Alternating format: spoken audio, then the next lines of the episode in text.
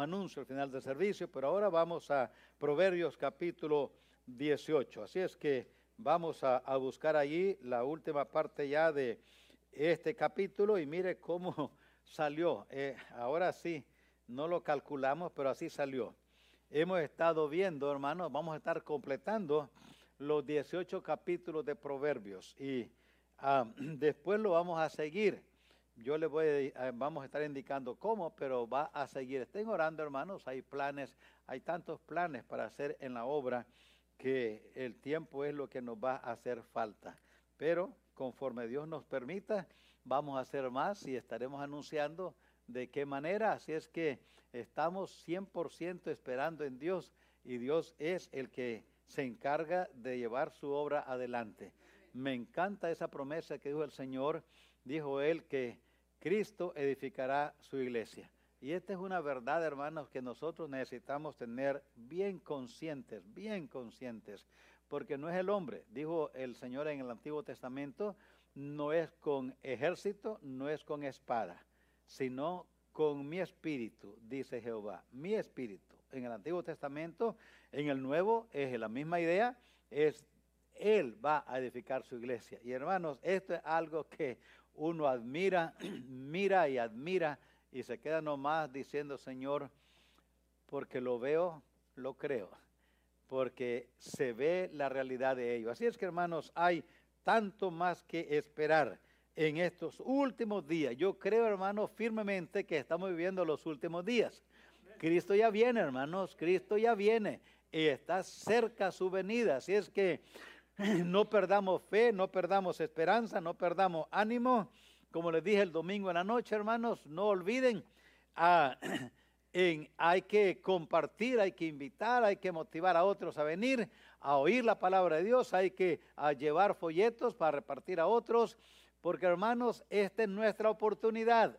En el cielo, por millones y millones y millones de años, nunca hallaremos a nadie en eso, en toda la eternidad Nunca nos encontraremos con alguien que esté triste, confundido, decepcionado, apagado, decaído, este, así, o confuso, o perdido.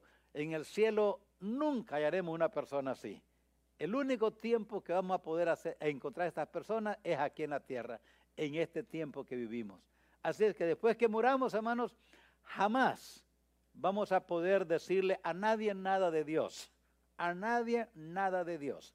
Porque en el cielo, que es nuestro lugar final si somos salvos, no hay allí, dice la escritura, no entra en este lugar ninguna cosa que hace pecado. Ninguna. Así es que mientras podamos, hermanos, aquí, invitemos, compartamos, demos las buenas nuevas, hagamos lo que podamos mientras el Señor viene. Así es que hagamos esto con gozo, con alegría, con entusiasmo, porque el Señor viene. Tenemos su palabra, el mensaje que tenemos es verdadero y es efectivo. ¿Cómo sabemos? Como dijo el canto, eh, él, él me ha cambiado a mí. Él me ha cambiado. Si yo he cambiado a usted, nos ha cambiado a nosotros, puede cambiar a otros también, por seguro. Así que Proverbios capítulo 18, hermanos, vamos a estar terminando ahora los versos 23 y 24. Ese es, hemos, hemos llevado este capítulo, las acciones tienen consecuencias y revelan el carácter.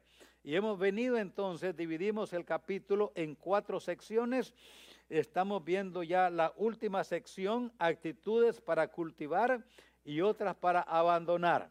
Así es que una actitud sin juicio, deficiente, sin sentido común, esa es una actitud negativa entonces, sin juicio, deficiente, sin sentido común, hay que desecharla. Una actitud positiva, una actitud de buscar, inquirir para saber, una actitud positiva, hay que detenerla, retenerla. Una actitud que trae prosperidad, hay que retenerla. Una actitud de pugna, hay que rechazarla. Una actitud de contentamiento, ahí estamos. Y el contentamiento viene por de cuatro fuentes. Ya vimos dos. Por el buen uso de la lengua, por controlarla. Por buena formación y dirección del hogar. Y hoy vamos a ver el verso 23. el pobre habla con ruegos, mas el rico responde durezas. El hombre que tiene amigos ha de mostrarse amigo, y amigo hay más unido que un hermano. Noten ahora estas dos fuentes más, les voy a dar hoy y terminamos. La tercera fuente, de donde viene el contentamiento. Contentamiento es más que alegría, es más que gozo, es más profundo. El contentamiento no depende de circunstancias, no, no depende de exterior, depende del interior, es de adentro. El contentamiento es de adentro hacia afuera. El gozo, la alegría es de afuera hacia adentro en muchos de los casos. Entonces, el contentamiento es más profundo. El contentamiento, entonces, les dije, eh, el tercer fuente del contentamiento, en este caso, va a ser por depender de Dios. Depender de Dios, la dependencia de Dios. ¿Y por qué decimos esto?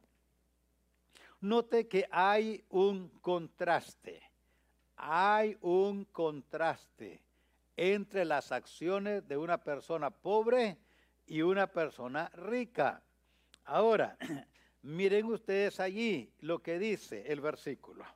El pobre habla con ruegos, el rico responde durezas. Ahora, el origen invisible del contraste, es un contraste, ¿verdad? Ahora, el origen invisible del contraste, el origen invisible, el orgullo. Hay orgullo, en uno hay orgullo, en otro no. El origen visible del contraste son los bienes materiales. Uno es rico, el otro es pobre. Uno es orgulloso, el otro no. Los bienes materiales, hermanos, que tanto nos gustan y buscamos, y no son malos tenerlos, nomás hay que recordarlos, hay que recordar esto. Los bienes materiales son buenos siervos pero son malos amos. Así es que si queremos bienes materiales y no hay nada malo en tenerlos, no hay nada malo en adquirir bienes materiales, nomás recordemos que si los queremos de tal manera que es lo más importante que nos dominen, si los queremos y nos dominan, no olvidemos, como amos, son malos amos. Como siervos, son buenos siervos. El dinero, dice la Biblia, sirve para todo. No hay nada malo tenerlo. No hay nada malo en ambicionar tener, en desear tenerlo, en trabajar para tenerlo. Más no olvidemos que nos atrae y el amor al dinero es la raíz de todos los males. No hay nada malo en tenerlo, repito. Entonces, hay un contraste en las acciones.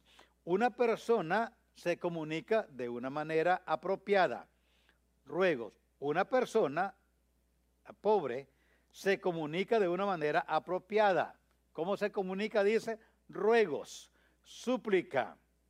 Esa es una actitud correcta de buscar a Dios. Si un día anda, ¿cómo busco? Antes de buscar a Dios, lea capítulo 9 de Daniel, el verso 3. A Daniel dice ahí que cuando él buscó a Dios, me, me gusta cómo él ah, pone esa, su actitud, describe.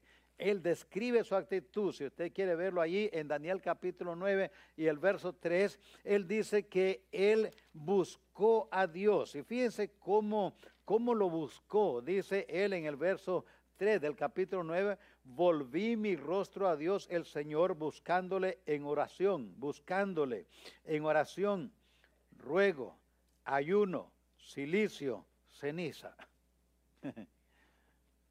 a veces a nosotros nos cuesta arrodillarnos nada más.